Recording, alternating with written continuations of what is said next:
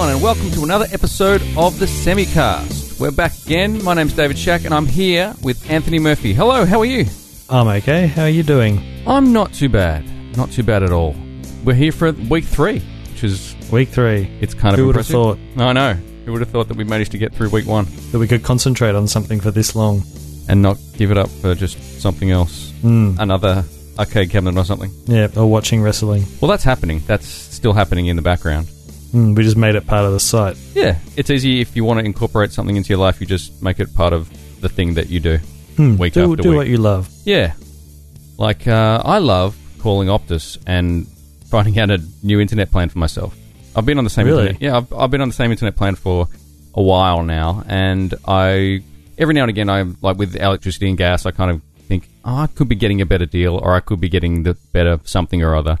So I decided to give him a call today, or no, uh, yesterday, and I asked him if there was any better plans I could be on. I'm I'm on op- one of Optus's cable plans. I've been on one of Optus's cable plans for many many a year, and the lady on the other end of the phone said, um, "Yeah, we can. W- there's actually a faster speed. So I'm on 30 megabits a second, which is probably positively stone age for anyone in the states or anyone No. outside of Australia."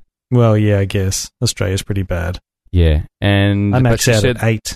Okay. Well, I'm maxed out on 2 megabits upload, but I get 30 download. And she said Hmm. that for an extra $25, I could get up to 100 megabits per second download. Hmm. You decided that wasn't worth it? Uh, yeah, well, I while I was on the phone to her, I was on my mobile looking up the plans just to double check it.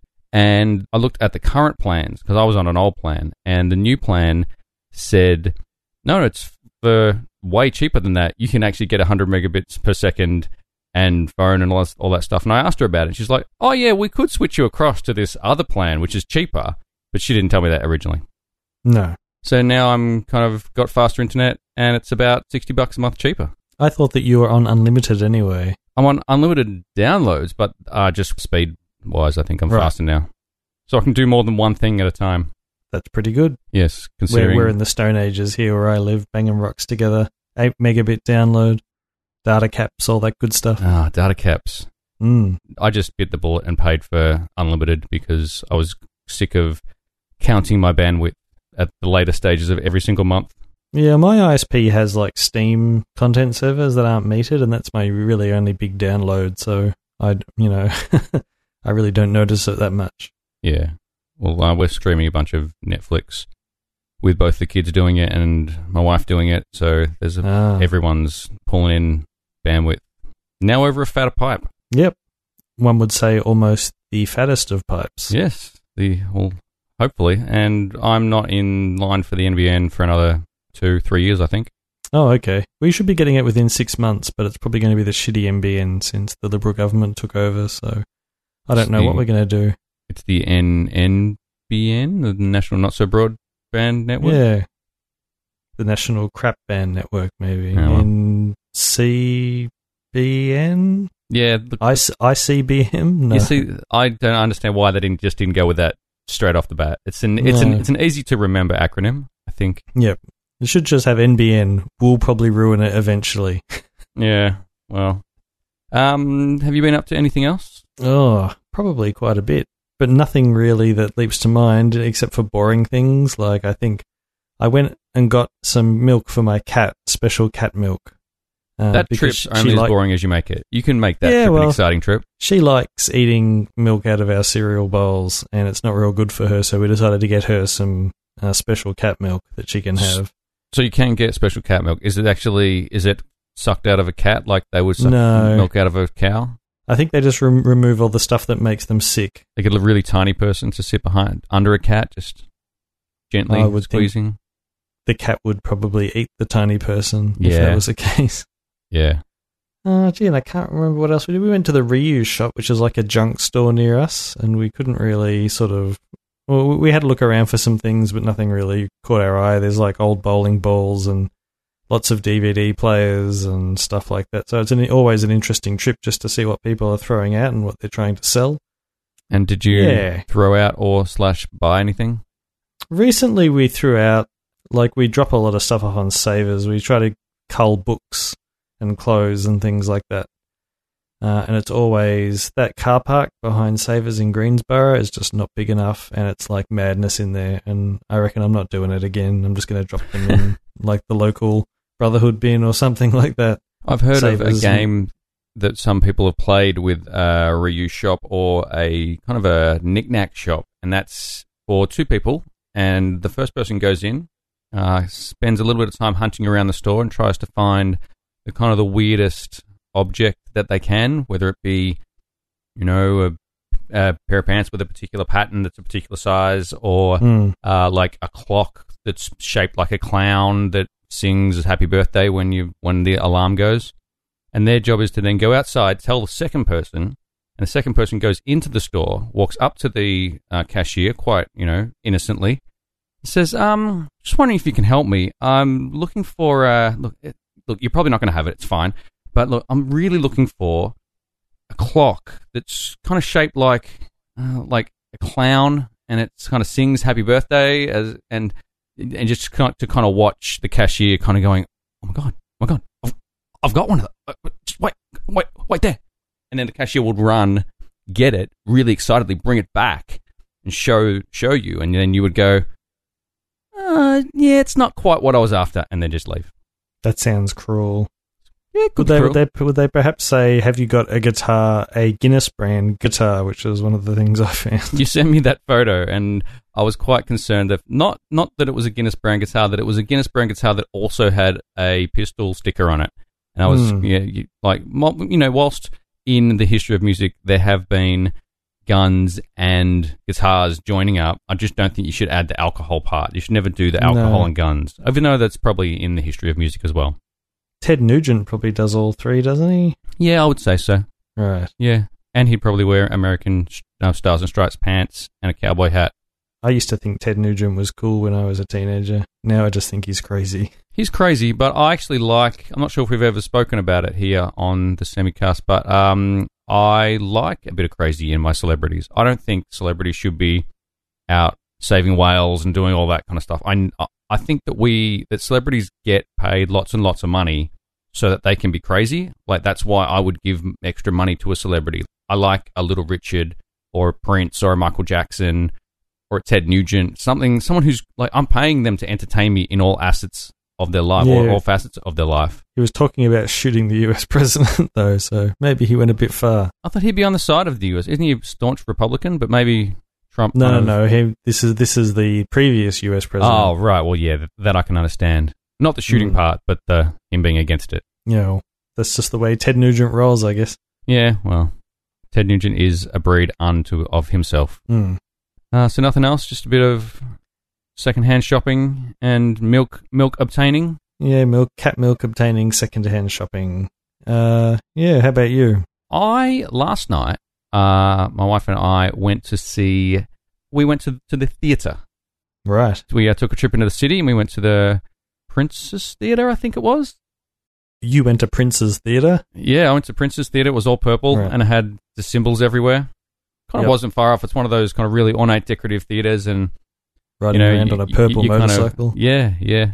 But I went to see the Book of Mormon. Oh, and how is that? It's really absolutely good. I mean, I'm not really one for theatre, but I reckon I can make an exception when it's um, Matt and Trey written theatre show, and it goes places that you expect it to go. If it was them, if there had been a South Park episode, I would have understood. They go to a place and they go to a line, they jump over the line, and they just keep running and running and running and running until everyone in the in the audience is, is like either uncomfortable or cheering them on. Were there any Mormons protesting? Uh, no, I didn't see any Mormons protesting. Right. Maybe it's not their thing. No, but I like a theatre show where someone is on stage and all of them are amazing singers, amazing actors. But there was one guy and he was singing, and the lyrics of the song were, I still have maggots inside my testicles. And he was singing Right. it in the, yeah. So it's just that type of show. He should probably go and get that looked at. He should probably go and get that looked at. But he decided to Medi- think about it. medical intervention. Yeah. Is there a doctor in the house? Hmm. So I went there and that was awesome. I paid six dollars for a connoisseur ice cream, which was probably four dollars more than what I should have paid for it. Hmm. Wasn't that frozen either? The guy was carrying them around Right. in his little half refrigerated satchels. but you A know, refrigerated satchel. yeah, he had two. He strapped them like cross ways across his body, bandolier style, and Mm. yeah, he was Load those ice creams into a shotgun and let it go. actually. I would have paid six dollars for that. To be shot in the face with an ice cream shotgun. Yeah, And here we I mean- are talking about ice cream again. yeah. It's it's circles. It's going to be. We're going to reference Shawn Kemp again. Mm. and there's going to be NBA Jam and potentially porn stars, but we'll get to that later. yeah. Uh, have you been playing anything? Uh, I have. Uh, I let's get the easy stuff out of the way first. I did the prerequisite amount of Elite Dangerous this week that I'm Oh, yeah. required to do. Yes. Found any aliens? No, I'm just going to no keep asking yet. every single week whether you found aliens because because that's pretty much all I know about that game is that it's I got might stop aliens in playing it. Elite Dangerous before then. um, no, no, I just I'm trying to save up for a ship. So they have these things called community goals, where a, a space station somewhere needs something, so you bring it, and they say, oh, the top 99 pe- or the 99 percent of people will get this reward, 75 percent of people get this reward, and it's based on how much you bring. Like the top eight get like a, a obscene amount of money. So I was happy because I got into the top 75 percent and that means that I got four and a half million credits. And previously, the maximum amount of credits I had was 11 million, so that's quite a lot to get all in one hit for me. And how much is a ship? How much are we talking for ship? I mean, I, how much of a ship do I get for $4 million? so ships range from 32,000 credits to uh, 250 million, I think. Okay. So you, So they can get quite expensive. I'm aiming for about 60 million, which should get me into a Python. The, the game's like, as you get better ships, your ability to generate money goes up. So, and, and until you're just going mining in massive warships. yeah. And then the, pi- can you, the pir- pirates just look at you and say, oh, I wouldn't. then can you command a fleet who mine for you or are you, you still in charge of your own ship? No, you're still in charge of your own ship, but in the larger ships, you can hire NPC pilots and have like fighters in the in the hull of your ship. And if someone attacks you, you can just push a button and the doors open, and all these NPC pilots fly out and deal with them. Awesome. So in those games, because I've always found in those space games like Eve, the, the thing I want and the thing that I, think a lot of people want is just to be the badass Han Solo guy with just like one one freighter and a partner, and you can Mm. just defeat anyone or you can just evade every, anyone. But that doesn't seem to be the case. Can you just get like one little ship that can cloak around and cause people havoc? or yeah, are they yeah. just going to sh- they they actually have a thing called silent running, where uh, the way they the way that ships and this is all sort of modelled scientifically in the game. David Braben is nothing if he is not a proponent of science. Science, I thought you were going to say um, Scientology. yeah, Scientology. Can I get the He's L. a- Ron he's Hubbard a, ship? He's a scientician. um, Yeah. He um so ships generate heat and that's how you get a lock on to a ship. The more heat it's generating, the easier it is to target. So you have a thing called silent running where you just close all of all of your uh, air vents. But the problem with that is you start to build up heat real quick. So Yep. if you want to, if you're carrying cargo which is illegal and you want to get into a space station, Yep. you line yourself up with what they call the mail slot, which is the entrance. Yep.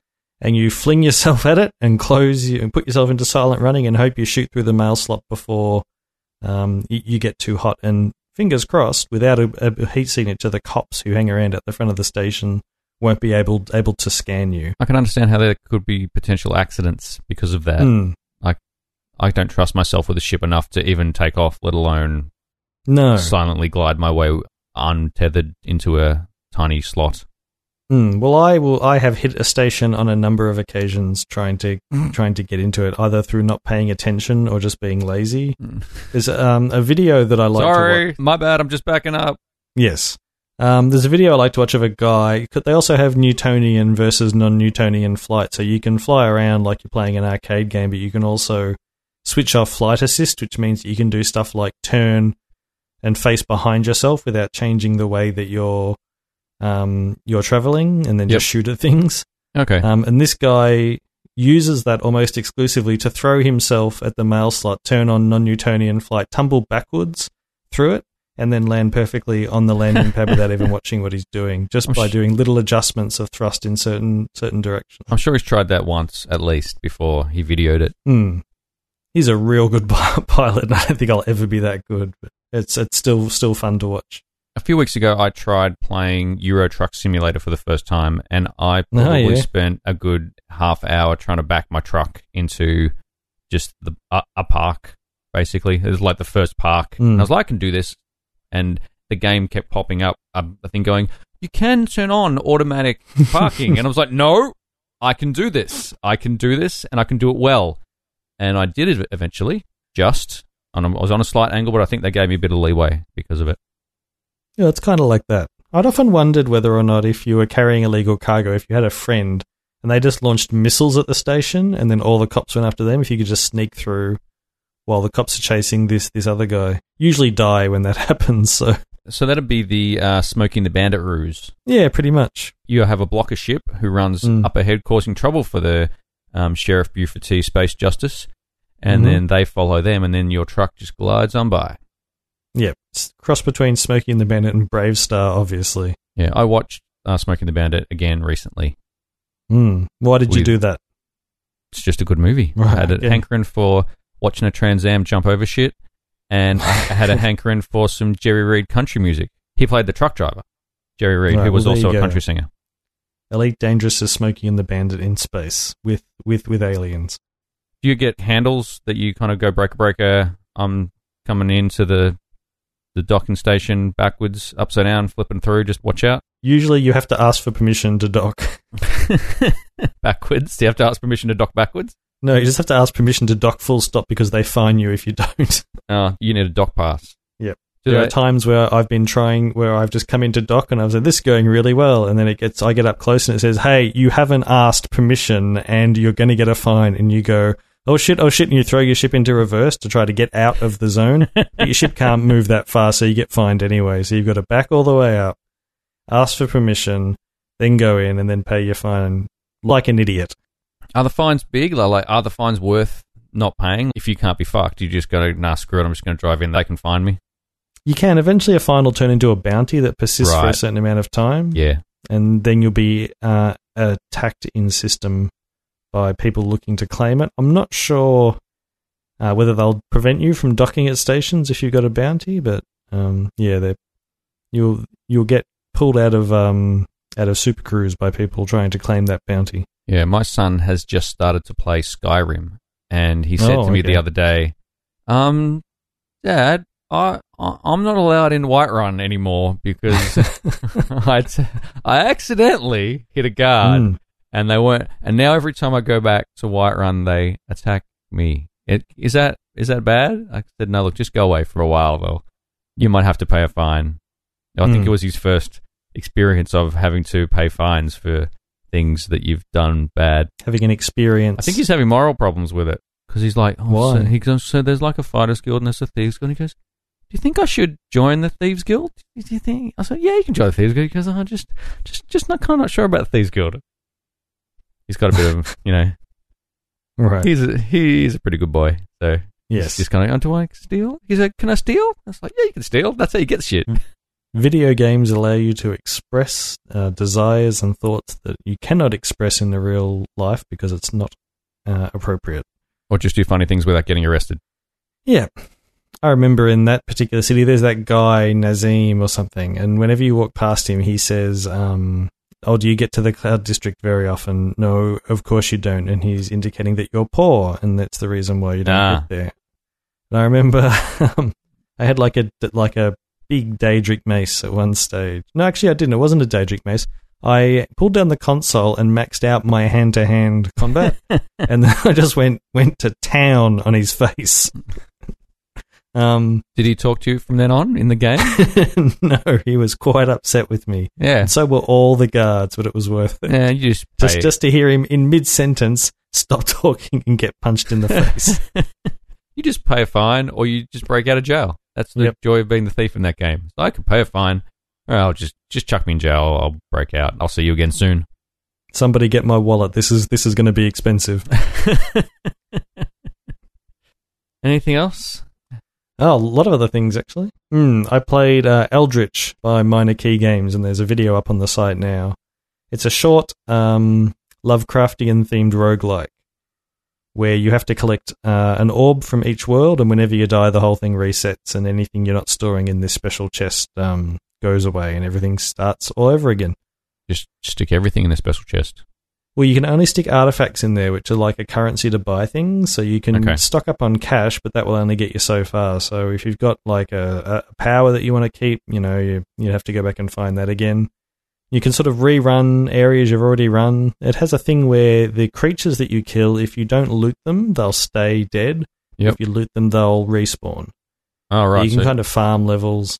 can you, the- they, yeah, go. if you don't want them to respawn, but you want some of the stuff on them, can you do that thing where you just take everything but two coins off them and then they stay No, I, I think once you loot them, that's it. Oh, okay. And they have to be commended for putting in creatures that you can't actually kill. Oh, Um, okay. If some, if you watch the video all the way up to the end, uh, I get a surprise, and I had to normalize my vocal levels on that video. Um, you just learned a valuable lesson about compression. mm, I did. So yeah, that that's like one of my go-to games where I don't know what to play. I, I go and play some uh, Eldritch. Yep. In a similar vein, I played Darkest Dungeon by Red Hook Studios, Oh, yeah, continuing yeah. the, the the Lovecraft theme. Mm. Red Hook being, of course, taken from the H.P. Lovecraft story, The Horror at Red Hook, I think. Anyway, that's a squad management game, almost, I think, Mm. kinda. You're building a little hamlet and you've got a squad of guys and you send them into the dungeons to get stuff for you to upgrade them and upgrade your town. And Do my bidding. Put Yes. yourself in harm's way. in the course of that, they will go insane and develop neuroses and you'll sort of rotate them in and out, kind of like XCOM, but if XCOM allowed your soldiers to become permanently disabled. Do they Um, eventually become so crazy that they don't take orders anymore? It can be. It can be difficult to work with a character that's that's very insane because they won't actually do what you tell them to. They'll do their own thing and they'll require weird things. So it's like Um, Dwarf Fortress, Darkest Dwarf Fortress dungeon. They just Oh, I wouldn't do their own yeah. shit. Well, Dwarf Fortress is different because the whole, in, entire game is based on the fact that you don't tell anybody what to do. That- you give commands, and if someone's able to carry them out, they will. So even if the fortress is being overrun by goblins, and there's a lever that the dwarves can pull that will pull up all the drawbridges, this dwarf won't pull it, even though he's right next to it, because he saw a sock over there that he wants to pick up. He's very drunk and he Hmm. needs some food. Well, dwarves in Dwarf Fortress don't actually drink water. They well, they do, but they get depressed if they drink water. You Yeah. have to have a constant supply of booze. Yes. We can get into Dwarf Fortress another time because I could talk about that game for My dwarves seem time. to have wanted a constant supply of fire because I have all, all my ones that tend to end up on fire, and I Hmm. just have to let them die of their own fiery death, and then they eventually Hmm. come back. Did you build a machine to uh, process immigrants? Uh, I no, I don't think I did. I did once. It was a so if you have too many immigrants in Dwarf Fortress, you, you can have trouble building like lodgings for them all, and they get upset and they cause trouble, and, Yeah, and become then the whole thing spirals out of control. So the best thing to do is to make sure that you have a way to steady the flow of immigrants. And my way to do that was a room, which we called the the initiation center. Oh yeah, the- yeah. It's, Yeah, I think that's what they're about to uh, implement in the US. Yes, yes, it's an it's an information kiosk where you get information about your new life in the Dwarf Fortress. Yeah, And after all the immigrants are in there, the doors close and it fills with water. so Then they're after- very depressed and they're dying because they're Yes. drinking the water and going, "Hey, this isn't grog." The um the levers to make all this work are positioned very far away from the actual room so that dwarves don't get depressed while they're working this machinery. Uh, and then after that, after everyone's drowned, the water's drained out through specially um, designed grates. Grates are there so that if the dwarves are carrying anything valuable, it doesn't go down the grates and Yeah, um, yeah. and, and we lose it.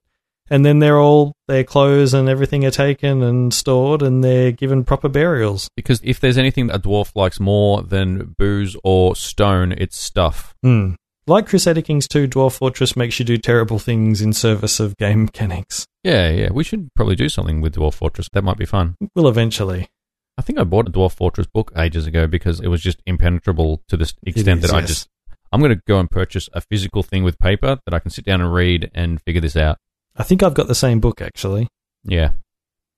So uh, one of the other things I played was a game called La Mulana, which is an old sort of Japanese uh, side-scrolling, room-based uh, exploration game, 2D Yeah. sort of platformer, um, and it's made to look like an old MSX game.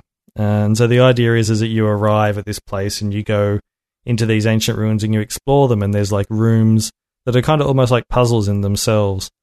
like they Um, fill with water and you get given a pamphlet to say, "Hey, welcome to the fortress." yeah, pretty much. they should so Uh, make the opposite game to. Uh, well, not to get back to Dwarf Fortress for too much, but there's another mode in Dwarf Fortress called ex- Exploration Mode, where it's possible to stumble across one of your failed fortresses. So somebody Yeah. could walk into the into the Cool. flooded room. um, then anyway, it's got sort of things like there's buttons, but you need sort of weights to put on them, like Indiana Jones stealing the Yep. idol, or otherwise I don't walk. Oh, sorry, work. If you haven't got any weights, it's possible to lock yourself in a room until oh, you know and then you just starve. well, if you can get to another room, you can cause all the monsters to respawn and they may drop weights. So then Yeah, you're sort right. of going backwards and forwards. So it's kind of that old sort of Super Nintendo MSX feel. It's like a big world with lots of rooms and a big dungeon that you don't know how deep it is. And it's sort of good to just to sort of sink your teeth into and figure out how it all works. Yeah, it's like one of those games that's not balanced, so that everyone can kind of get through it every single time. Like you can just get to a point where you can't finish the game because you don't have enough Um, weights. People people said they have, but I haven't stumbled across it yet. The game isn't randomized; it's the same every time. Oh, right, okay. Uh, so yeah, the, it, you know, you can look up FAQs and things like that, but because it's a Japanese game and sort of like a smaller scale one, it's probably highly possible the developers decided, well, you just can't finish the game if you get this far. Yeah, well, I do remember that uh, back in the, the early console days, like the NES and the SNES, games would change from their Japanese release to uh, a Western release because the Japanese people didn't think that the Westerners were smart enough to finish their games. So there, Hmm. there are Japanese releases and American releases, I think, that are different in slight ways. Yeah, yeah. Final Fantasy was famous for that. It's like Final Fantasy. This number is actually this number in the US, and this one was never released. And Yeah, I saw something during the week about there was a fighting game that got changed in its US release that there was no blocking um, mid and low. They took out the low block just to make it simple. It just, I just the Westerners can only block the one, so they just push back and it's fine. There's no it's not Waku Waku Seven, is it? No, I need to get that running again. That's a good fun game. Continuing my efforts to force Waku Waku Seven into this podcast. No, yeah, Wacky Wacky Seven. Um, I'll talk a little bit more about that a, bit, uh, a little bit later. What else have you got? Uh, well, I played Halo Combat Evolved Of course you did. again. I pulled out my original Xbox and plugged it into my TV and turned it on, and then the power light flashed orange and green for a little while, and that Oh. alarmed me. Was it eventually good? It was. I read someone said, "Oh, you just don't have the AV cables plugged in properly." So I Oh, unplugged right, them and plugged them in, and and eventually did its thing. I've always wondered about the original Xbox and how much you can do without Xbox Live running. Because I mean, at the original point, one. yeah, because we didn't. I suppose we didn't really have it in Australia. No. No, I, oh, I do remember getting a US account and a US postcode Disc. enough so that I could play Mech Assault online. Hmm. And also Splinter Cell Chaos Theory. Yes, I actually almost, and I will admit, I on this week on eBay, I almost bought a copy of Splinter Cell Chaos Theory for the original Xbox because I no longer have my copy, and I really like that game. But um, yeah, you can get it on Steam. yeah, but I just wanted an original.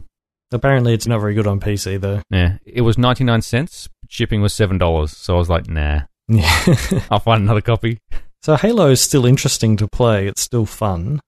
Yep. Um, I noticed some frame rate issues that I didn't notice the first time I played the game. It would get a little bit hitchy. I'm not sure if that's because it's like the Xbox is old and having trouble reading off the disc and things like that. Or is it just that we're used to sixty frames a second now, and that's just what we had back then? Yeah, possibly. The interesting, the most interesting thing is the way it treated um, players who are lost. Is that it doesn't tell you where to go, which is interesting for a console game. Like this is supposed to be the console game of console games. Yeah. But uh, if you get lost, it, it doesn't tell you where to go, and eventually Cortana will say, "Oh, we need to be headed here, Chief," and she'll put a waypoint up. But the game seemed sort of, I guess, more advanced than modern games. Is that there, there isn't a waypoint system until the game figures out that you need one. It Okay. doesn't just put a just doesn't put a breadcrumb trail for you to follow everywhere. So you're you know quite able to just you know smash your warthog around the environment until um until the game gets sick of you doing that and says, "Hey, you've got a job to do." So you could be lost. Are you sure you know how to play this game? Hmm. So yeah, I'm probably going to play that all the way through. It's still hooked up, and I've been, sort of been doing one mission a night ish. Um, it's still fun. It's it's still uh, well made. You can probably still see the part where it was originally going to be a Macintosh game at some point, but It's kind of funny because I played the Master Chief Collection, the Xbox One version of the game, uh, or, or the remake of the game earlier this year. Mm. And I was playing the remastered game, and I was like, "This is what the game looked like." I'm sure it was. The, it wasn't that bad. And then I clicked. The, it's kind of got the button where you can go back and look at the original graphics, and I clicked that, and I was Mm. like, "Oh, yeah, okay." Yeah. I remember what it was all about now. There's hardly any Yep, 'cause- skybox, and all the textures are really flat. There's a reason why it's set in like a space ring Dyson sphere thing, is because Yeah. then nothing has to look like a real regular building. It can Yeah. all just be abstract shapes. Oh, it's Alien. No, this is an Alien gun. Hmm. Covenant. Truth and Yeah. Truth and so I started playing that because I had the Halo Truth and Reconciliation suite in my head for about a week, and I Yep. couldn't. I would drum the drums on my steering wheel while I was driving, and I couldn't get it out of my head. So, well, let's just pull the console out. I think I've got the soundtrack to that. Hmm. I think Mhm. I have two, but not really an original one. could just put that in your car stereo and not have to have pulled out an Xbox. I don't think it would have worked. I was after the the big driving the warthog and hearing the thing and and but that uh, I remember now that doesn't happen until the end of the game. Oh, well, you know, you've, you've got a bit of time. I do. I I now but I could just jump to the last mission and do it, but I have not driven a warthog for so long that um that I need all the practice of playing through the game. I was never good at driving point. the Warthog. Yeah, I'm not too bad at it. I still hit things, but I can I I know how it works. Mm. Um I also played Titanfall again. Are you having fun with it yet, or is it still a bit? No. Well, I guess you could say I've had fun with it because I've finished it. Oh, cool. Did you enjoy your Um, time with it? yes, Respawn's. Uh, it was all right. Respawn still know how to make a spectacle shooter, but? Oh, yeah. it sort of stood in stark contrast to Halo that it always told you where you had to go, and Yeah, it did. you know there was very little deviation from the set route. It was a I mean, very, it, it was fun, but it was a very tight kind of five six hours. I think. hmm, I'd say it was fun, but it wasn't interesting. Would be the way that that it's it's it's not interesting in the way that say Hitman was interesting last year, or um. I'm trying. Last year was a bad year. I'm trying to think of something that was interesting, and I can't come up with anything. Yeah, I just found it interesting for what they did with the first person shooter campaign, like, and actually did just do a tight, good five hour campaign, five six hour campaign, and Mm. just made it like I was having fun the whole time. Yeah, well, I definitely had fun, especially near the end. I did the last couple of levels in one big long stretch because I wanted to see what happened next. But um, The, the uh, did you have fun with the Seer kit, the Seer kit. which was the um, when your Titan has its end and it wants you to get out of the facility? Oh, you're talking about the gun that auto locks onto yeah, the auto lock gun and the knife. Oh, does the knife actually do something? Does it? Uh, well, the knife is the facility that enables you to hack. You hack in the game by Hmm. just jamming a knife into the console. Yes. Yeah, that was all right.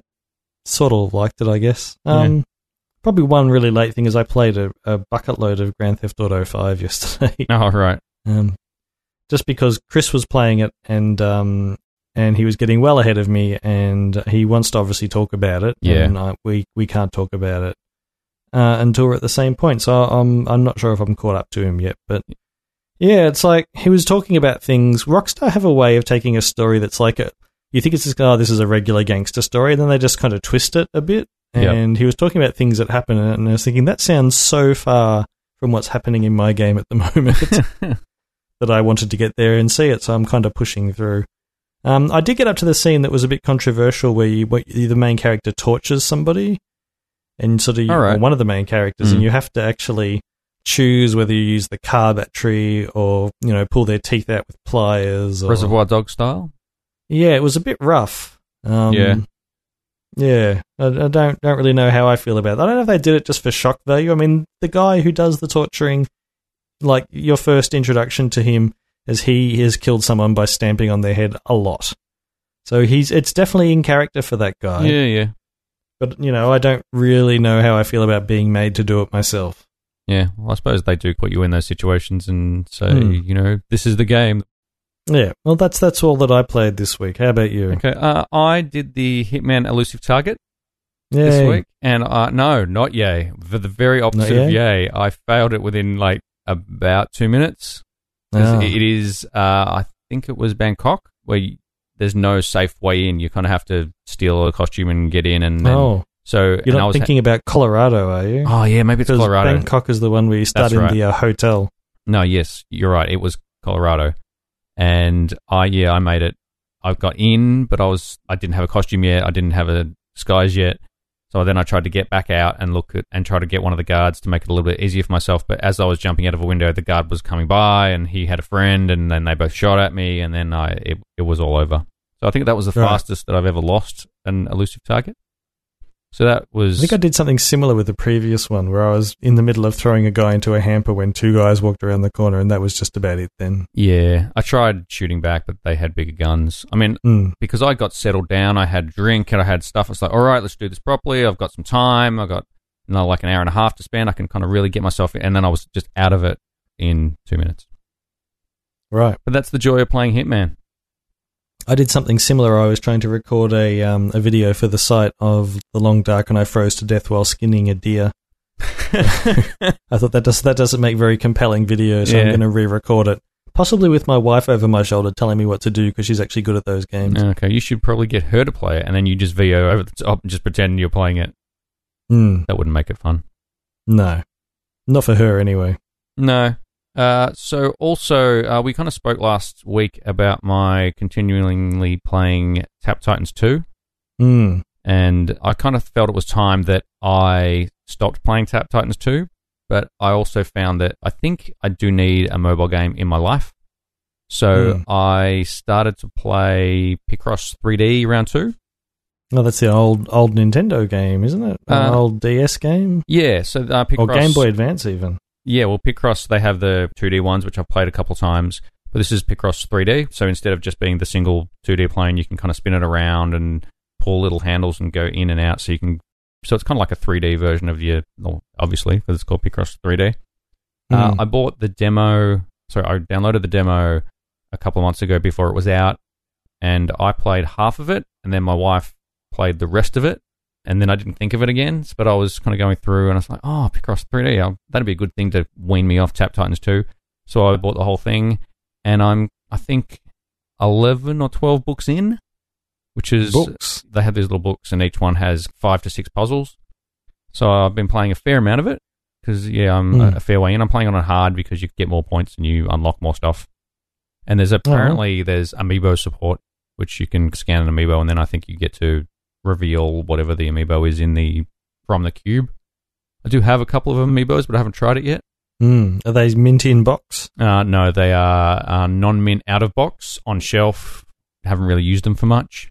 Right. I bought them because I really wanted a Mario figure. I didn't really Fair care enough. about the amiibo bits and pieces. But now that I think they might have a use, so I can whack them into Picross 3D, which I Hmm. might try Okay. later on. But that's going well. I How does, how does that work? Is that like a, do you have an NFC reader on your phone or something? uh, no, it's NFC reader on the 3DS. oh, right. This is on the 3DS. Sorry, I thought Yeah, we were talking No, about a phone game no, no. because you were trying to get rid of Tap Titans. No, I figured that I'd just try and just use another device because I actually have a bunch of stuff. So there's that, and I also do have the what's it called? Uh, Super Puzzle and Dragon, which I played Right. ages ago, and I got a fair way through. But I probably need to go back to that as well. There are a bunch of games that are way better than Tap Titans 2 Yep. for me to play. Uh, No, no, there's that game that came out for the DS where you have to rub scorpions off somebody. yeah, I Project. Rub or whatever the hell it was called.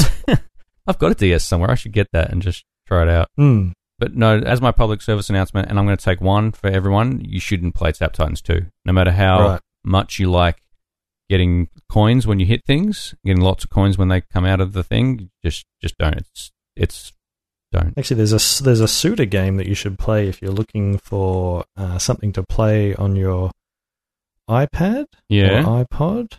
Uh, and I'm just looking it up now. Now we we had Killer Seven the other week, didn't I'm we? I'm incredibly interested now. I, I want to know. It's called Liberation Maiden, that sounds awesome. and and it's a sort of anime shooting game with like full. Well, at least the opening cutscene is like full anime CG about a girl who is president of Japan, um, and she be- gets re-elected by like one vote, and Japan has been taken over by robots or monsters or something. And after she gets re-elected, like the floors of Parliament split open, and her giant mech comes up, and she gets in it and goes off and fights the monsters or the robots or whatever. so I'm just going to say that even before you finish that sentence, I'm downloading the game. It's Right. downloading on my phone right now. I'm 10% of the way through downloading it. It was an old. What's that other game? Metal Metal Wolf Chaos, I think, was a game where you played as the president of the United States who has a mech. I love that Japan just kind of go, all right, so who's going to be our main character? The, the president.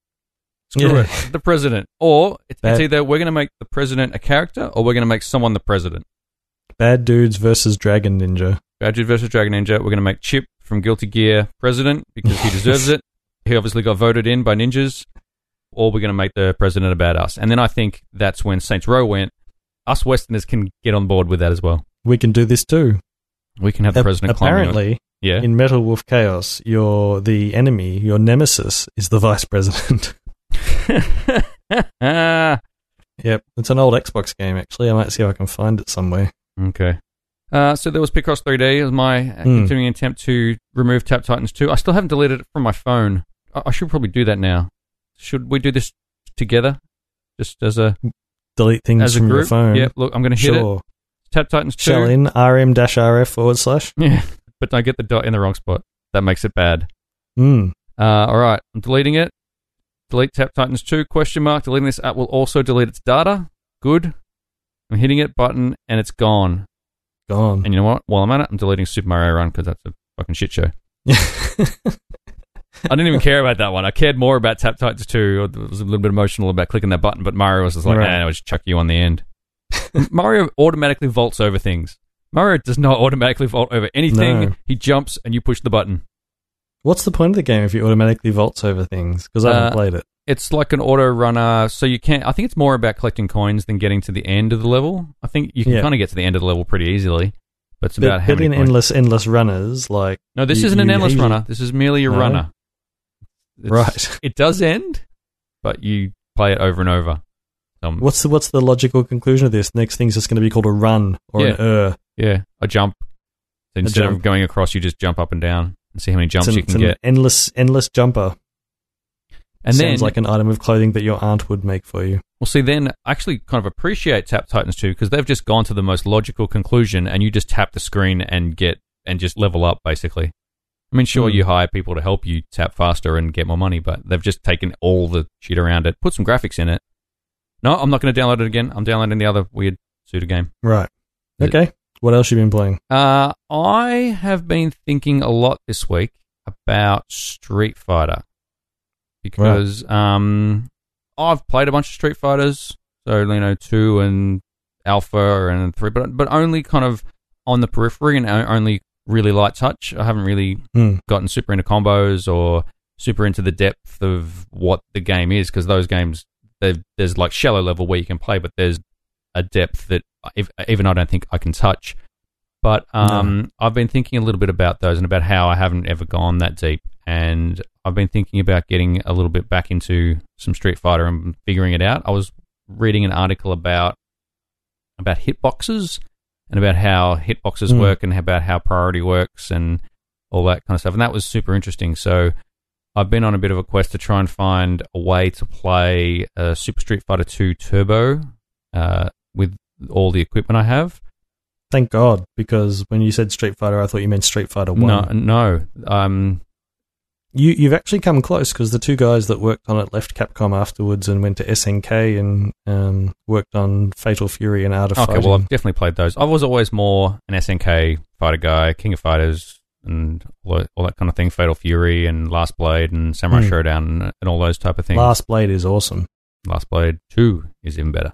Hmm. So yeah, I've been thinking a lot about Street Fighter. So I mean, I've got a copy of uh, Street Fighter 3 Third Strike. I think I've got the Japanese Dreamcast version here, but I don't have a Japanese Dreamcast. So I was also on eBay looking at prices for Japanese Dreamcasts, which aren't as expensive as you think. They're actually quite cheap. I still haven't got one of those yet. You can play Phantasy Star Online. I could. There would be servers up for Phantasy Star Online still. I have it on good authority that there is a uh, player developed server for Phantasy Star No, don't say that. I'm going to be getting a Japanese. I'm no. I'm going. I'm, I'm pushing my phone across the desk. I'm not going to be getting one of those right now. Um. So yeah, I'm just been thinking a little bit more about that, about how to kind of get into it a little bit more. I've been looking up Australian Hmm. fighting game sites and Australian fighting game scene sites, and apparently there is an Australian fighting game scene, which I might investigate a little bit. Um. I'm one step closer to plugging in that CRT TV I've got sitting on the ground here into the PS2, plugging my arcade stick in. I've I found a very very cheap copy of Street Fighter Anniversary Edition for the PS2 on eBay, which has I think it's it's kind of a mixture of all the different Street Fighter 2s. So I think it's from Street Fighter 2 up to Street Fighter 2 Hyper Edition up to Street Fighter so Super Street Fighter 2 Turbo, and you can actually mix and match the characters. So I'm gonna start to play that a little bit, and I I do have a fighting stick for the PS2, so I think that should be helpful. Right.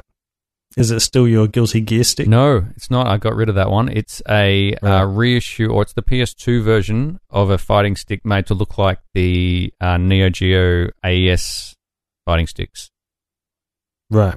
with Okay. a couple extra buttons. I have a quick update on uh, Metal Wolf Yes. Chaos. Uh, it's on eBay for $162 US. Whoa. I'm not getting that. That was way a lot more than what I just paid for the other one. Yeah. It's actually by From Software who are going to do Dark Souls. Oh yeah, okay, cool. Um, I've got a bunch of games that I'm looking for, but are really expensive, and occasionally you find Hmm. a cheap copy of it. So I just chuck them in an eBay watch list and go, hey, if if anything comes in, just tell me. And I've found some pretty good bargains of things I've been looking for. Yeah, I tend to go the opposite route. I look up stuff that I own to see how much it's worth. Uh, I found a very cheap copy So- of Rez, the Japanese version of Rez for the Dreamcast. Mm.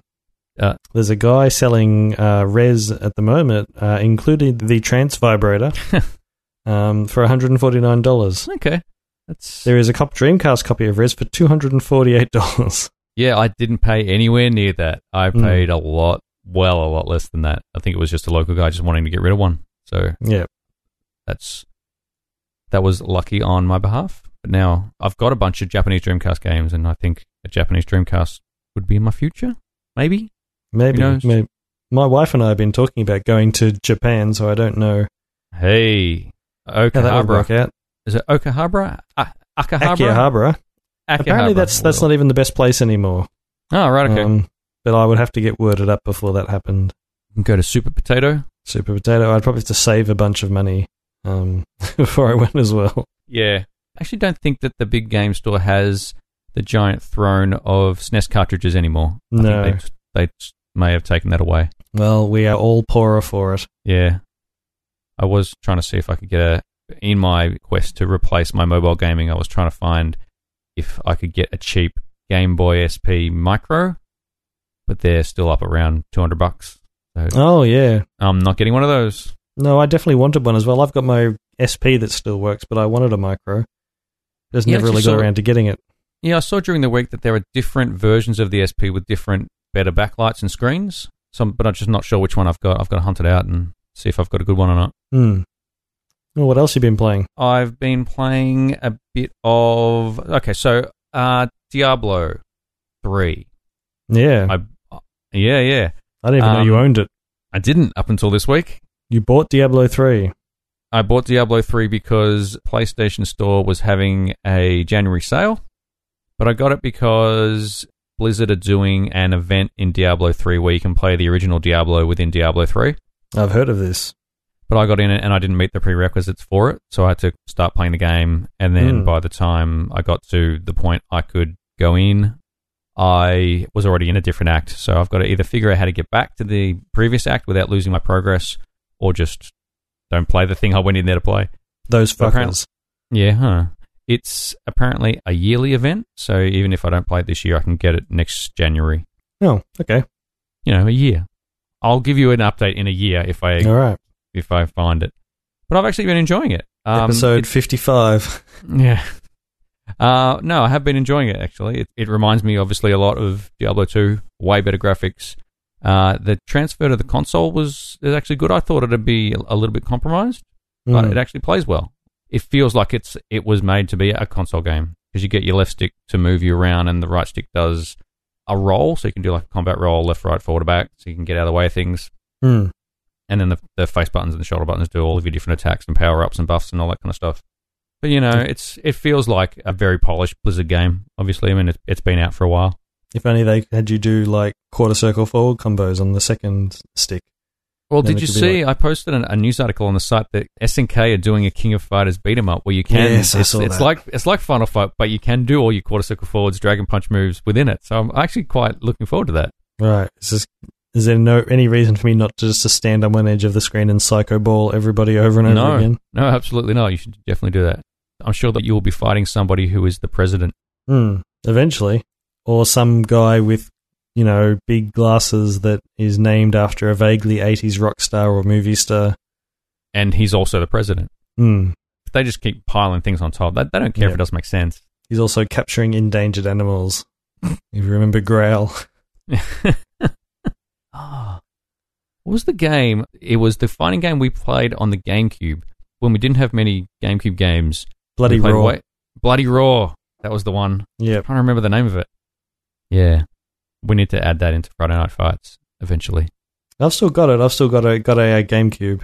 Uh, I haven't pulled that one out and replayed it, but from memory, it was pretty bad.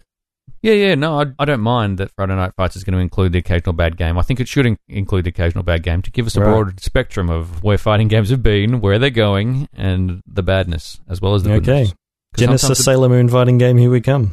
Oh yeah, if I can get the the Neo Geo board to output onto into a streaming capture device, we can definitely play some Waku Waku Seven. You know, there sounds like there's some soldering to happen there. Yeah, I need to get a super gun.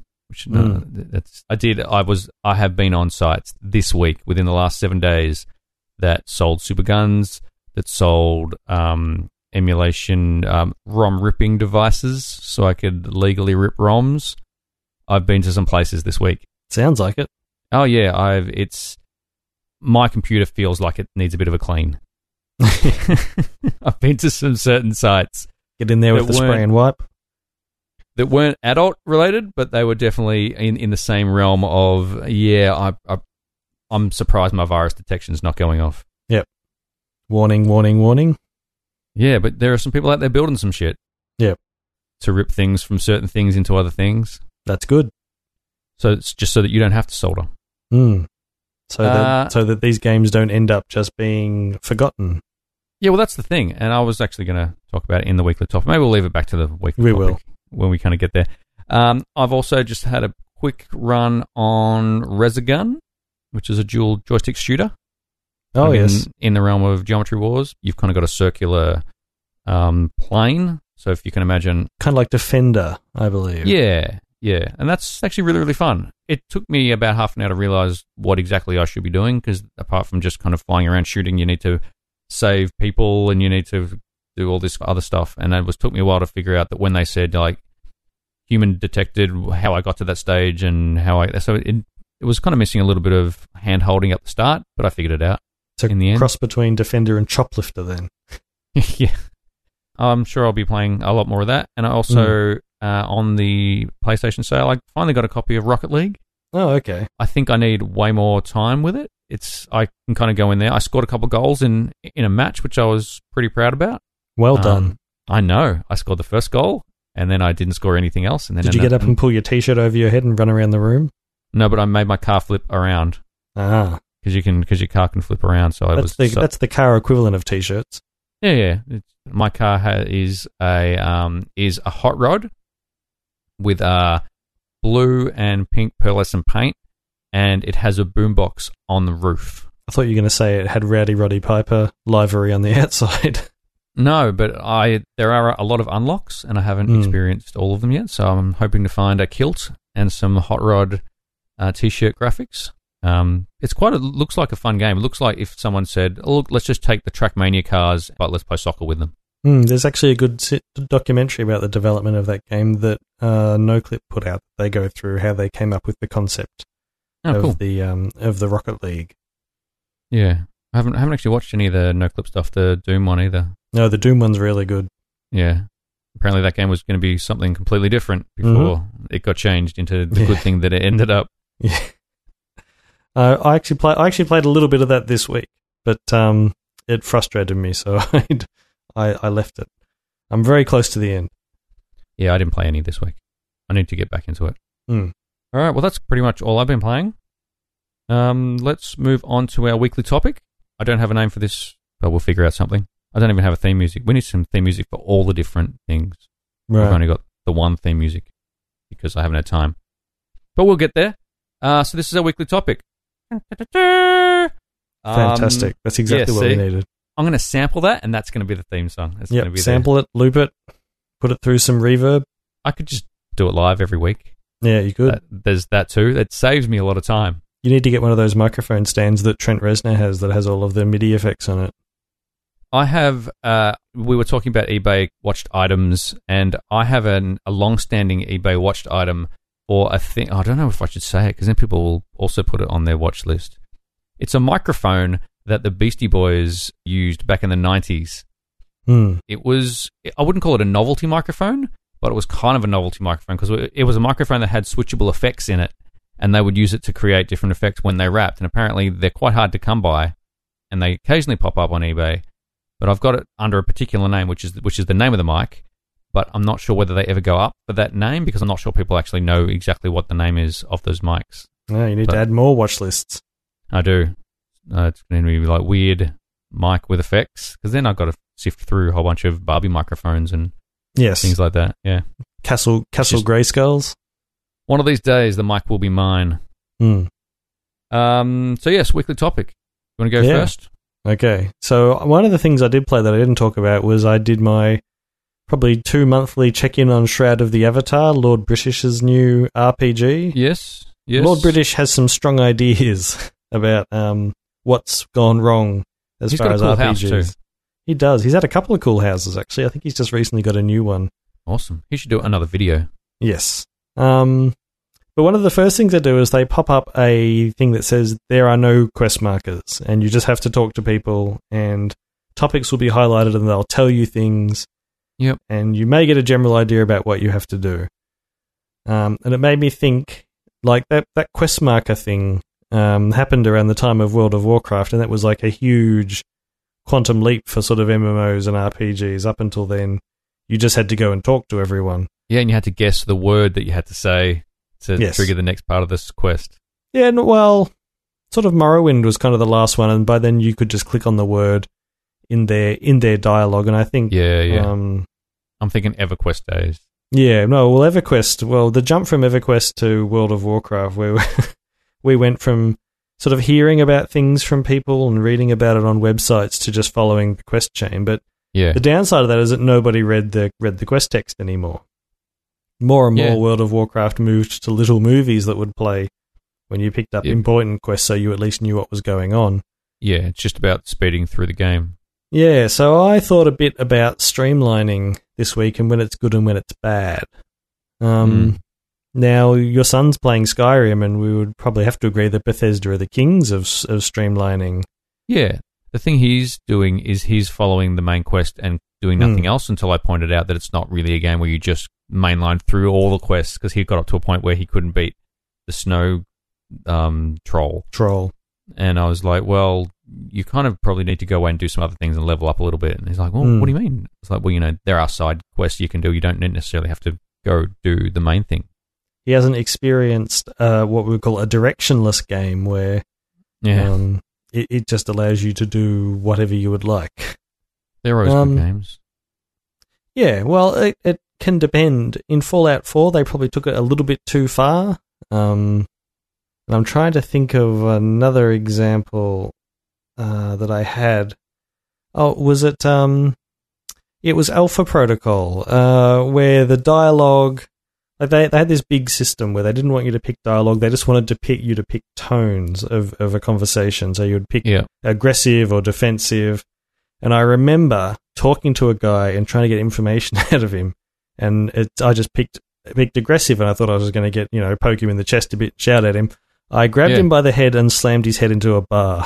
I thought, gee, that's a bit that's a bit much. That's aggressive, though. I, I Yeah. wouldn't just I wouldn't just count that as being non-aggressive. They definitely nailed it.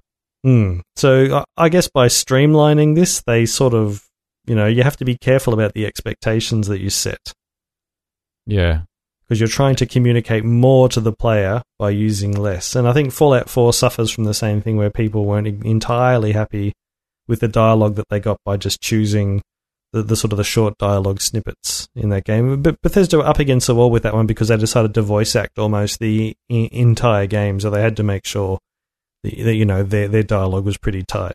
Yeah, that's the thing. I mean, there are a lot of games out that say, you know, we give you free reign and you can do whatever you want, but realistically, they've written a story and you need to follow your way down that story.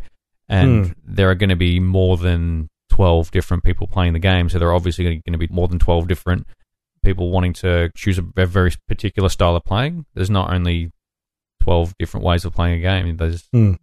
you, you want to, and I think a lot of people get to a point in those games where they're like, no, I that's that's not how I would approach this situation, and there's no thing for me. There's no Hmm. way I would approach it. Yeah. Having tried to develop a game multiple times and at one stage getting pretty far, giving people options um, can sometimes lead to madness. Yeah, Like you, you know, you, your code ends up looking looking like a twisty maze of passages, just trying to account for, for just about everything. yeah. I think that's why there's still a market for really tight games, which Hmm. do lead you all the way through. Because Yep. Your Titanfalls, yeah, exactly. even So- your Call of Duty Black Ops, which famously plays itself. Yeah, On the first level, um, the the Bay of Pigs, if you just hide behind cover and don't shoot, your team members will eventually kill everybody for you, and you can do their walk. job. Some You can say. just walk through that level. At that point, you just might as well be watching a movie. Yeah, We can't let this go without talking about Dead Rising, though, because that's one that's partic- maybe particularly angry lately with the release of, I guess it's Dead Rising 4, but I, Yep. I don't really call it a Dead Rising game. I have Um, done. I haven't actually played too much Dead Rising. I I hear that they have streamlined a lot of it and Hmm. taken a lot of the Dead Rising out of Dead Rising. Yep, no time limit, no psychopaths. Younger, more attractive Frank West with a different voice actor. Mm. Um, possibly the only redeeming feature of the game is that Frank West can now take selfies with his phone and he pulls the most ridiculous faces while So that- mugging in front of zombies. So have they done the thing that they did to Splinter Cell, where they got rid of Michael Ironside and got a younger, gruffer sounding, more virile Sam Hmm. Fisher? Yeah, which sort of doesn't work because you want because Sam Fisher is like old and tired and scary. Yeah, And it's he's like angry. he's just he's had enough. Yeah, And he if you get in his way, he's not even going to stop to warn you that you're getting in his way. He's just going to deal with you. yeah. He's just going to choke you out. And sort of you need an actor like Michael Ironside to sort of um, to sort of communicate that, that that sort of mindset. I, Yeah, that I don't. I really don't give a fuck about you. I've got a job to do, and you're in my Hmm. way. Yeah, they they also did it with Thief as well. Thief three, or was it Thief Yeah, four okay. now? Actually, it was just called Thief. Thief. Yeah, Thief. with the Three and Three- three and E. Yeah, no, I think I think they eventually dropped that when people said that's a bit dumb, guys. um, yeah, they had a younger actor replace Stephen Russell, who was the voice of voice of Garrett. yeah. So yeah, I'm Um, not not real happy about Dead Rising because that game was was actually interesting. It ma- it forced you to make difficult decisions, and it kind of had that touch of Japanese weirdness, and and now that's sort of all gone. Hmm. I, th- I mean, I've seen that happen in a, a bunch of games. Like the more they go along the series, they Hmm. don't they don't add more of the thing you love. They kind of take away that and streamline the, Yeah. the process, and you lose that charm. They've kind of filed off all the really sharp edges, and it's this beautiful, soft thing that you that's not going to hurt you, that's not going to frustrate you. But those are the part of the fun of exploring a game is going, oh, why isn't this working? Why isn't this working? Yeah. And I, I am frustrated, and then when you actually do succeed, it's all the better. When you try to appeal to everyone, you run the risk of not appealing to anyone. Yeah, and then you probably find that this might be the last Dead Rising because of it. Maybe. Well, I think it's doing okay, but yeah, it's it's it's not a Dead Rising game for me. That game was was a landmark game when it came out on the on the original Xbox. Yeah, And um, yeah, I actually played it. Like they sell it on Steam now for for PC. It came out very recently, and I played it, and it's still like it, it's showing its age, and it's a bit janky as far as movement goes, but it's still a really fun game. is that the quality of the port? Is is the port good, and it's just the game? No, no, the the port's really good, but the Okay, um, right. but the control, like I pulled it out and played it on the 360 as well, and it's it's just still, you know, they were still figuring out the controls for that sort of thing. Yeah, I've been meaning to play some of it. I've only played a couple of hours of the first one, but I've been meaning Hmm. to spend a little bit of time with it. But Maybe we should play some Dead Rising 2 or Dead Rising 2 off the record because it's got co-op. ah, And then, Yeah, then you can make a, a bucket with drills on it, and you put the bucket on a zombie's head, and the drills just drill the drill the zombie. I'm in. I'm downloading it on my phone now. I don't think it's on I'm Dead, Dead Rising on your phone. Well, that's that's it for me. How how about you? What's your weekly topic? All right. Um, I am talking about emulation and ROMs because I did go down the um, the well of trying to get Street Fighter to run on a bunch of different things and trying to get really specific versions of of games to play. I was thinking a lot about uh, emulation and also the legality of emulation. Because I think to be completely in the clear of when you play ROMs, you really, I think the rule is that you need to rip your own ROM. But that isn't as easy as what it sounds. Uh, Mm. Even with equipment that is designed to rip a ROM, say off off a NES cart, you don't always get a good ROM. I've been reading Yes. a lot of articles about how to actually rip it, and people are saying, look, if there's already a ROM out there, it's best to use that because that's already been vetted. It's already got the right .NES files and the headers that allow the the emulators to pick it up. So it is. It's not just a matter of ripping a couple of files off off a cart No. and having it run. And apparently, even to get the working ones, they've had to rip it four to five times and then compare the bits back to make sure that that you did get it all because it's not like copying off a USB drive. No, it's not designed to be accessed sequentially like that. No, it's it was never. once it was on the card, it was never designed to be taken off. I um, But um, I've okay. spoken about my friend Lawrence on this podcast before when I was a teenager, Yeah. and his brother. Back in the 90s, his brother, who was a bit of a sketchy guy, purchased a device that could copy nin- Nintendo or Super Nintendo cartridges to floppy disks. mm, And it would copy it onto about eight of them. And I remember that thing need, usually needed to be run three or four times before it managed to get a working copy off a uh, off a cartridge. yeah, I'm actually really happy that there are people out there doing it and figuring it out, and because some people are never going to get to play any of these games that Mm. no one's got any interest in making anymore. Yep. Apart from Nintendo, who are selling them for five dollars a pop on the Virtual Console. Yep, no one's able to play City Heroes anymore. No, I don't even think anyone's even got a server running yet, have they? Or No. have they?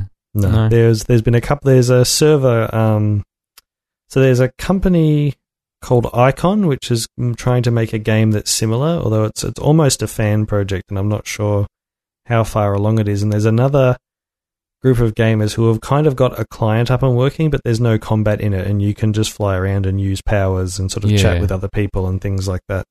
Yeah. uh, and you sort of use the costume creator and and sort of that's kind of getting most people by but you know half the fun was jumping into a mission and just sending guys flying everywhere Yeah, and it's it's actually a, a real shame you can't do that anymore because nothing's Hmm. even really replaced it for me. well, I know we spent a champions on champions online is out but it's really not as far as i'm concerned it's not a very good game so Yeah, yeah. Um, so I mean, I like owning the original versions of games. Mm. probably why I've got my eBay watch list a mile long about just really specific stuff. I own some original arcade hardware, like some Neo Geo boards with Blazing Star and King of Fighters '98 and all that kind of stuff because I really just love the game. I've got Mhm. multiple copies of Garou. I think I've got two versions of the MVS, the Japanese and the English cart, which actually I found later to be the exact same cart, and there's just a dip switch you flick to be Japanese or English. But I've got two copies now, and now I know how much they go for on, on eBay. I'm keeping them. right But it seems that uh, Nintendo Polygon was it Polygon? No, Euro- Eurogamer had an article about a Super Mario game on the that Nintendo have up on their uh, Virtual Console that someone's had a little bit of a look at the insides of, and it seems to indicate that Nintendo have just downloaded a ROM themselves off the nefarious sites of the internet and added their own wrapper around it and resold it out for five dollars. so did nintendo get a virus when they did this or They probably did. That's probably Right. why they ended up releasing the Wii U. it's what, why they have to charge five bucks for it so they can afford like kick Norton, yeah norton or kaspersky or something like that McAfee. McAfee Yeah. ain't cheap. No, no, So, not the way, uh, not the not the way he's going, running around Bolivia with guns or whatever the hell it was. He's going to get a virus himself, and he's not going to be able to fix it himself. Uh, yeah, so it's kind of weird, uh, and Nintendo have obviously denied doing it uh, because as if they go, "Oh no, yeah, we went to romhacks.org and just Yep. downloaded this, whack it through the virus protector, stuck a shell on it, and Off and we stuck go. it out. I bought a copy of Super Mario 3 for the uh, Nintendo 3DS a while ago, and I bought it because I thought, look, this is obviously going to be the best representation of this game. It's going to have the complete accurate ROM. It's going to have the complete accurate accurate emulator because those are the guys who built it. Yep. But it seems like that that might not be happening. No, it's and ripped, even by Dark Lord 420XXX. the guy who wrote the original NES headers for the NES has kind of, I think they actually sent the bits and pieces to him because it's not like you can just kind of rip it out of their virtual console and compare it bit for bit. He's he kind of knows the memory address of where that NES header should be, and and he's gone in and had a look at it. and Goes, yep, that's the NES header that's out there on all the ROMs. So they've been potentially using some stuff like that, but apparently also that game is there are issues still a little bit with that game, so they haven't actually even gone back to their original files, allegedly Allegedly. and ripped a fresh, beautiful copy out of it, selling the same stuff that's already out there. no, we don't. We don't. We don't have to say allegedly. Nintendo doesn't advertise on our podcast, and the way we're going, true, they never will. might. Hi Miyamoto, if you're there, send me an email. Yep. Yeah, so it's kind of a bit weird, and it opens up a weird legality within the legality, like because it's their software and someone else rips it, do they still own it? So that they've got every right to do it, I suppose. It's their stuff. You're it's getting just a into bit weird. licensing there rather than purchasing something. Yeah, I don't know. Who knows? I'm not a lawyer, obviously. I've said some things on this podcast which has led no one to believe that I'm a lawyer. We are not offering legal advice on this podcast. No, but we will give you some if you want.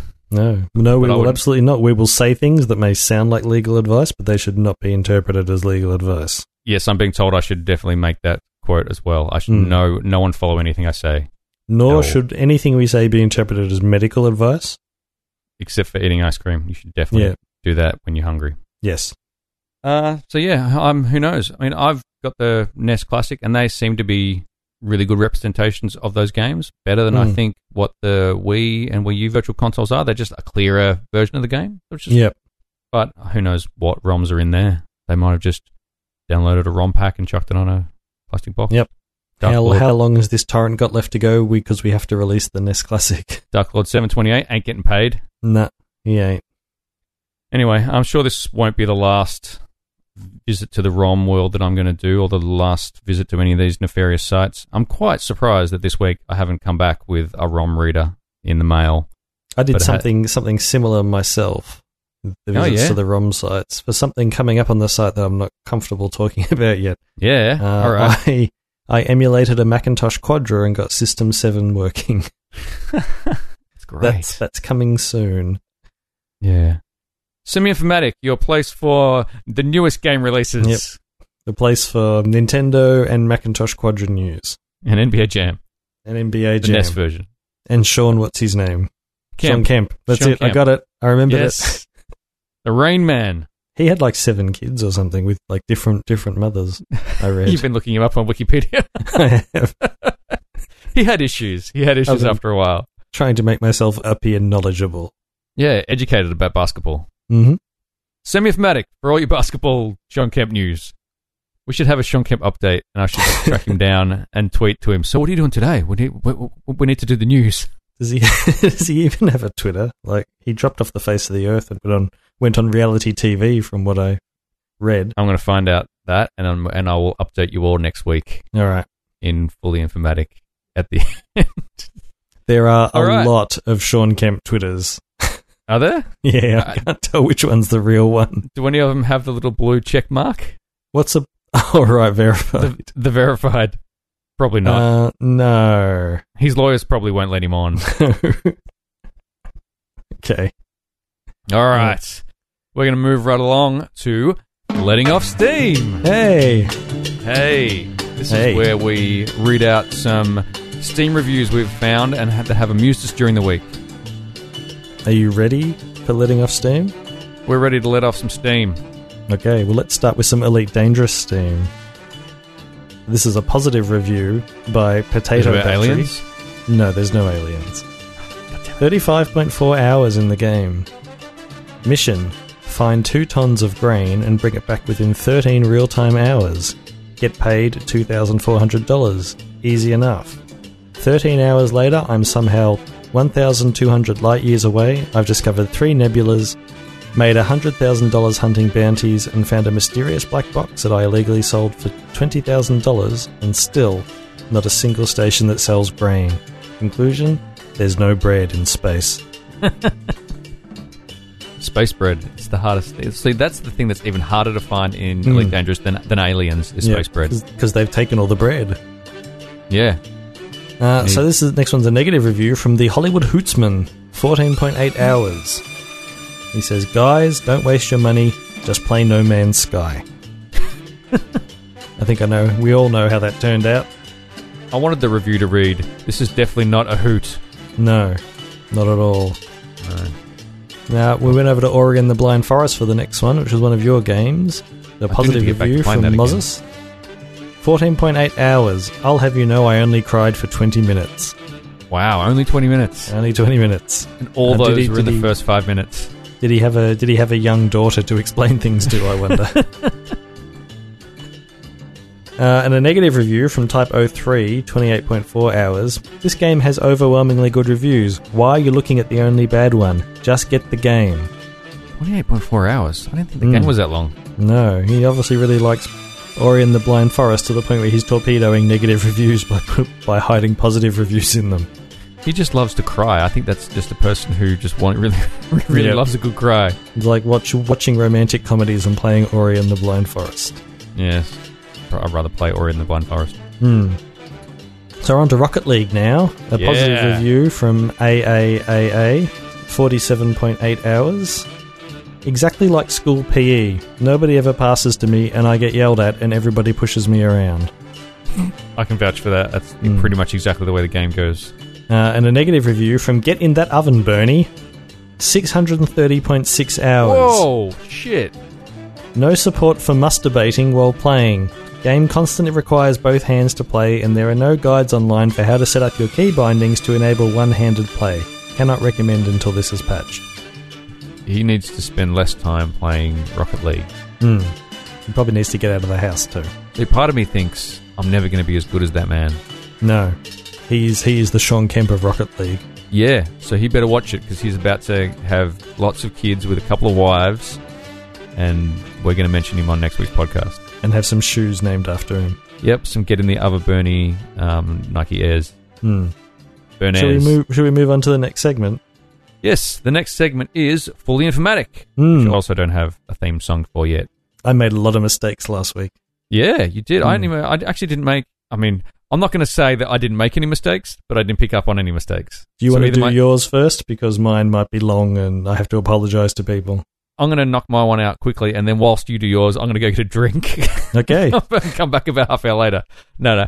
Um, my one was I mentioned Reggie Jackson when I mentioned when I should have mentioned Reggie um. We still don't know how to pronounce his name. No, Maybe- don't know how- maybe how to next, pronounce next week is fully informatic on how to pronounce his name. It's David learns how to say Reggie's name. Filet Right. filet mignon. Oh, God damn it. Something like that. The, the Nintendo guy, the Reggie guy. Hmm. Uh, so anyway, I said I was talking about Reggie Jackson, and I thought that he was a basketball. He was actually a basketball player, but I didn't know where from, and he played for the Detroit Pistons. Hi, Reggie, both of you, if you were listening. if you're listening, Reggie, we're well, at least Dave is a big fan. of the basketball player one, but not obviously the other one because I don't know your name. Hmm. I'll I'll figure it out. One day I might meet him, and then I'll go One day, and I'll be so confident in saying his name, I'll just get it right. Next and then he'll say that's that's not how you say it. yeah, he'll go no. Oh. All right, Well, your turn. Correct all of your mistakes. Yeah. It was, in fact, Adrian Carmack who tracked down John Romero's hair on the Irish Highlands. Uh, not Kevin Cloud, who apparently still works at id Software. Uh, He's so got no idea how to find John Romero. No, well, he probably does, but Adrian Carmack and John Romero have a game coming up, but there's not that much information about it just yet. Uh, in that same breath, when we were talking about Kickstarter, I referred to Rebecca Heineman as the former Interplay programmer. Oh, sorry, I referred to Rebecca Heinlein as the former Interplay programmer. Her name is Rebecca Heineman. Uh, I'm not sure if the Kickstarter for her game Dragons of the Rip has gone live yet. It's either a work in progress or it was purged from the internet when the Kickstarter was cancelled. Uh, I tried as hard as I could to figure out if anyone had posted anything yet. Uh, and Nothing. finally, we were talking about, and this is kind of both of us really. We were talking about Monolith uh, with Yes. the Switch launch last week, and we thought Yeah. it might be the Monolith of the goddamn Lithtech engine and Shogo Mobile Armor division. It was Yes. actually Monolith, Monolith Soft, um, the creators Ah. of Xenoblade Chronicles for the Wii, which I bought and was bored to death by. So not Um, the goddamn Lithtech engine. No, not the goddamn Lithtech engine, not Jace Hall, who was the founder of Monolith, who went No. on to have his own TV show, the the, the Jace Hall show, where he interviewed 3D Realms about Duke Nukem and asked them, "What the fuck, guys?" Could have interviewed a 3D Duke Nukem. No, he, That well, he been a- went on to buy Twin Galaxies, which was the the organization featured in that King of Kong documentary, where they just Oh yeah, like yep. high scores and things like that. Have, Yeah, yeah. have you seen that documentary? Yes, I think I, I've I've seen that, and I've also seen an episode. I think where the King of Kong dude first got popularity. There was an uh, an MTV show that they released called Real Life Gamers, and they followed him around for a little bit, and they followed a group of guys who worked at FedEx and Hmm. lived in a share house and would come home and play games there, and they followed a guy who was really good at Golden Tee. in oh the yes, I think I remember that one actually. Yeah, Hmm. That's all of our corrections for this week. we might be bad. making corrections about the about the Jace Hall show in Monolith next week. or even real life gamers. I'm going to go back Hmm. and check that myself. All right. Well, that's uh, fully informatic. Consider yourself fully informed, Hmm. fully, partially fully informed. Um, we're going to just, I think we'll just talk about a couple of releases this week. Um, Hmm. We're probably not going to go over every last release because that's boring. Uh, just anything that kind of interests us. We might not even do this every single week. No. I was quite excited, and I'm look. They aren't even. I, this one's not even a, a release that's coming out this week. But uh, Puyo Puyo Tetris, the Japanese game where you play uh, Puyo Puyo and you play Tetris on the same screen uh, versus each other, um, Yes. is coming to PS4. Weirdly, it's coming to PS4 disc only. It's not going to come to PS4 digitally. Uh, I think for some reason, because of a licensing issue with it, uh, it's coming Ah. to the Switch on um, on disc and on digital, but it's not coming to PS4 digital Right. which is weird. I've uh, I've asked Capcom uh, if we're getting an Australian release date for it, but they haven't come back to me yet. So They, Hopefully said week. who the who the hell are you two idiots?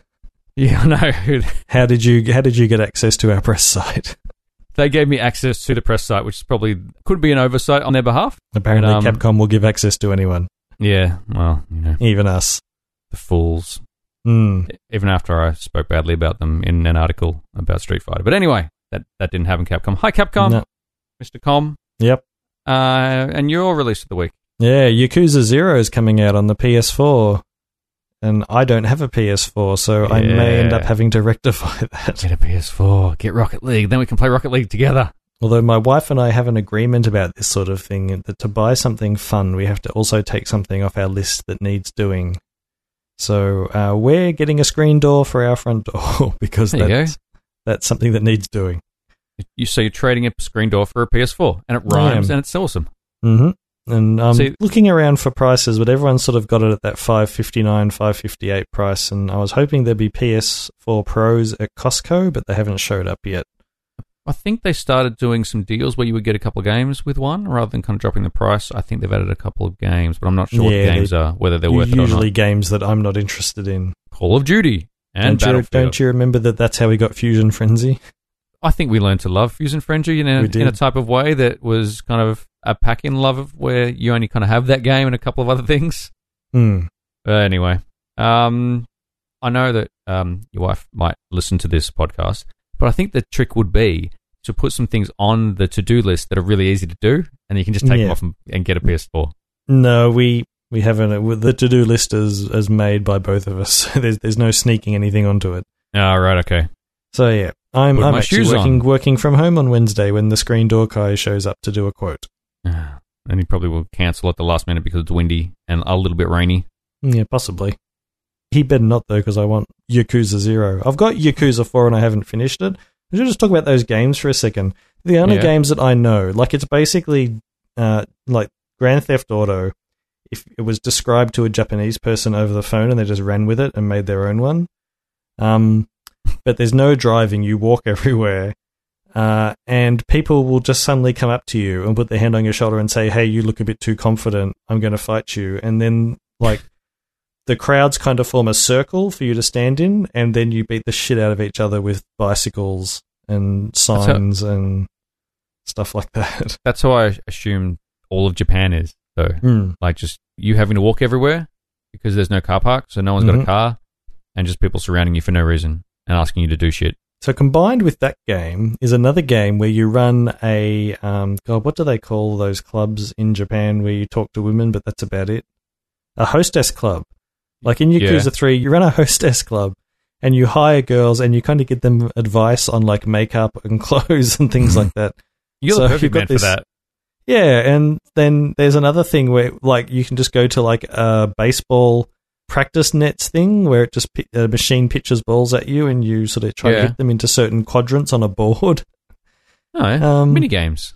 Yeah, and then there's a thing where you just can go to like different restaurants and like convenience stores and just buy very Japanese things like you know v- vitamin medicine and uh, you know it's, it's just weird. Like you can you can go to like um uh, uh I think it's pachinko. There's there's a pachinko parlor in there, and they do the whole thing where you don't you don't get money if you win because it's not gambling, but you get this prize.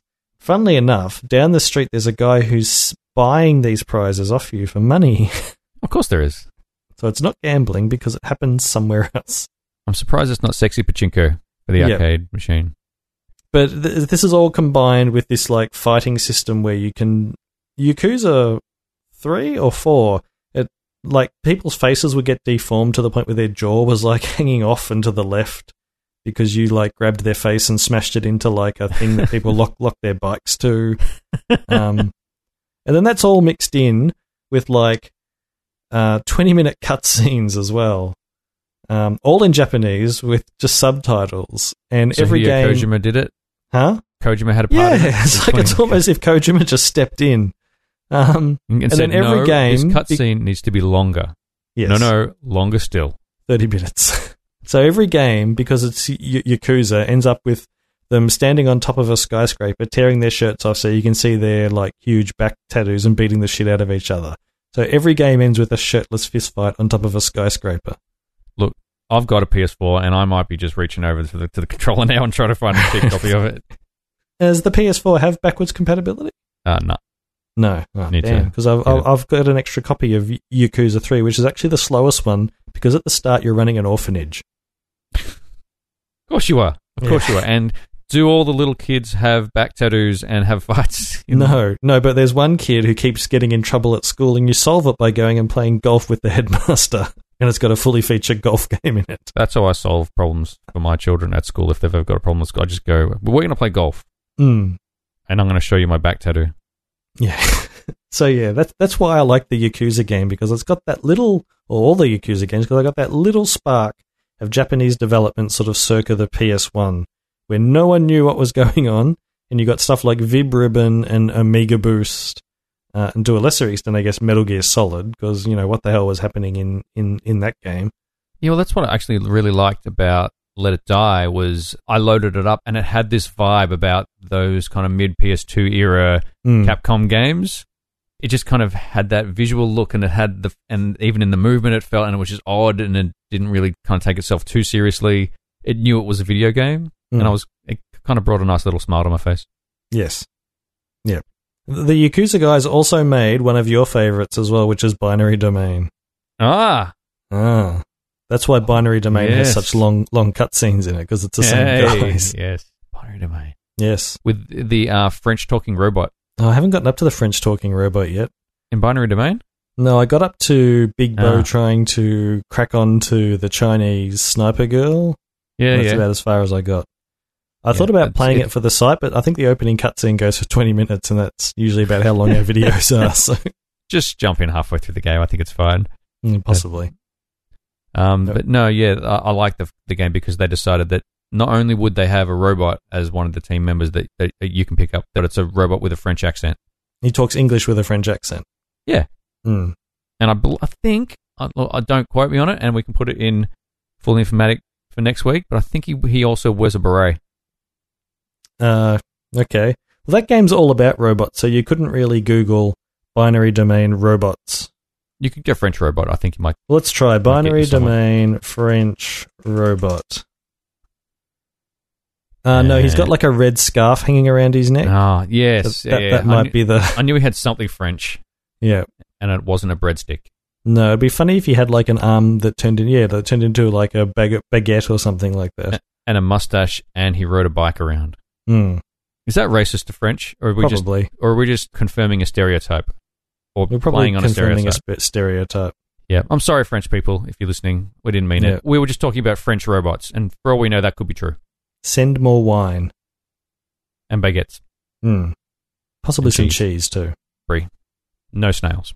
No. All right, uh, coming up on the site this week, uh, we have another Friday Night Fights. Eventually, I again have to choose the fighting game. Last week we did Injustice: Gods Among Us. We had a little bit of fun. Um, I I run over Lex Luthor with a Batmobile, which was pretty good.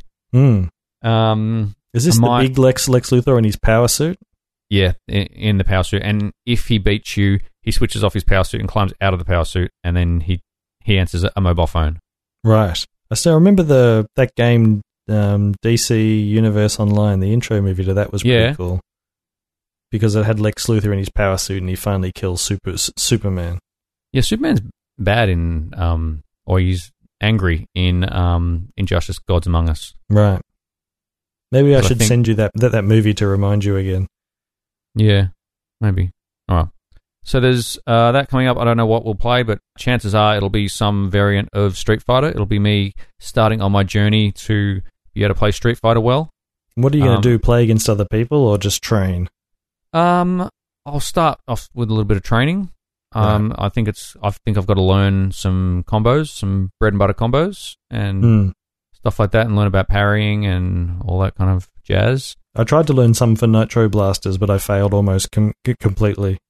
Yeah, I've run through the training stuff on Street Fighter Five, and I've also run through the. And I also did this week. I ran through the training on Guilty Gear. Uh, ec- no, uh, Revelator. I think it was Revelator. Are you sure you've got Revelator or do you have. I've got Revelator, and and I've got Xrd. right, is this on PlayStation, is it? Yeah, Okay. So, I've- so I've got Revelator, and the training on Guilty Gear Revelator is extremely hard. Like on Street Fighter, they go, oh, you know, throw a light punch, throw a medium punch. This is how you block. This is how you jump, and Hmm. and on Guilty Gear, it throws you right into, all right, here's punch and here's dash and here's this, and you have to jump up and hit all these balloons, and then there's all these flame firing up, and you have to da- air dash. And I was very stressed by the end of it. right. it seems to it teaches you about combos pretty much straight off. It doesn't And then, just go. and then oh, May we'll, shoot like, you out of the cannon. later. Yeah, and you can't finish the training until you can do all of all of that stuff. Yes. Like do eight hit combos with the with the kind of cancels in the middle and all that kind of stuff. Which I was my little hands were contorted around the PlayStation 4 controller for dear life trying to do the combos. That's why but- you need so- a big, big arcade stick. We do. I need to get onto this arcade stick frivolity very very soon. So there's some Friday night fights coming up. Uh, I will hopefully this week get to a the first episode of our wrestling game series where I'm going to attempt to play all the different wrestling games out there. It's going to be a long series, but you know it's going to be a fun one. Uh, I will probably start with WWF Superstars, and uh, the name of the oh, look, I'm going to save the name of the of the series. I'm I I did a bit of a guitar intro for it too, just quietly. Awesome. Yeah, rocking. Uh, do you have anything coming up? Yeah, so today we posted the first Eldritch, um, or one of the, or an, an Eldritch video. I'm pretty sure I'm not doing more than one. I might do more than one. Uh, we're calling this segment Play Everything, just a segment where we play video games that we can't really fit into any of our other usual segments. And we've also got the start of probably some very casual Elite Dangerous basic training, just looking at ways to get started in the game. They're not going to be real long videos. There's not going to be like a sequence that you have to follow. We're just going to focus on an aspect of the game and uh, teach you how to do it. I might actually download Elite Dangerous this week and give it a bit of a go. Mm, See if I can be a, a shadow runner and that uh, a silent runner. Why? I I should be right. Isn't it just like you just? I'm just going to fly towards something and turn off my engines and go past it. Isn't you, that's how you told me it worked? I didn't It even need to watch the way. videos. I, I'm not sure Elite Dangerous is your type of game, and I would hate to see you waste your money. Maybe you should wait for a sale. All right, I'll put it on my wish list and wait for its until it's 75 percent off. Yep. That's the thing. I want a, I I want a system in Steam. If Gabe Newell's listening, this is the system I want in Steam. That everything on my wish list, I should be able to set a filter to say if these games go under a certain amount of money, just buy them for me. So if Right. any of these, so I should be able to go. All right, five dollars is my limit. If these games ever go under five dollars, just get them for me. Here's my credit card number. I trust you. Just get them for me. They're probably making That's too much money with, with CSGO betting or something like that that they're not really responsible for, but kind of really responsible for. Yeah, true. Controversial. No one would ever buy games anymore. They just stick them on the wish list and wait. Hmm. All right, well, that's going to do it. Yes. That's been uh, Semi Informatic for this week. Uh, episode number three. Who would have thought episode number three is down and in the bag? Well, it's in the bag this far. I still have to stick it all together and stick some music on it and get it out the door. But we've got it this far and everything seems to be recording correctly. So fingers crossed. Uh, if you want, if you want to send any questions or corrections, please email us at semicast at semiinformatic.com. Uh, visit the site, watch some of the videos, some of the some of the guides, learn how to not die in seven days, and um, watch some fighting game things and anything else we feel the, the need to put up. Uh, but that's it. So have a good one. We'll see you next week. Bye. Bye.